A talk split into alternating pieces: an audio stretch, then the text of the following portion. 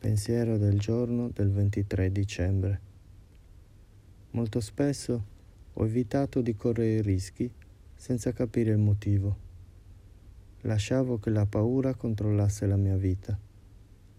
Se nel presente non sfido la mia paura di perdere l'amore, il controllo o la stima, perderò ancora di più.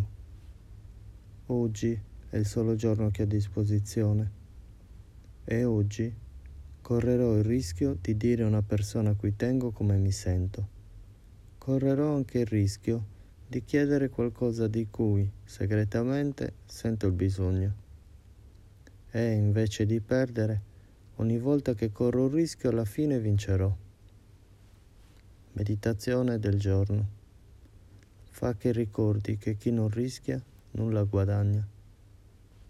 Oggi ricorderò, se sono aperto, vincerò più di quello che posso perdere.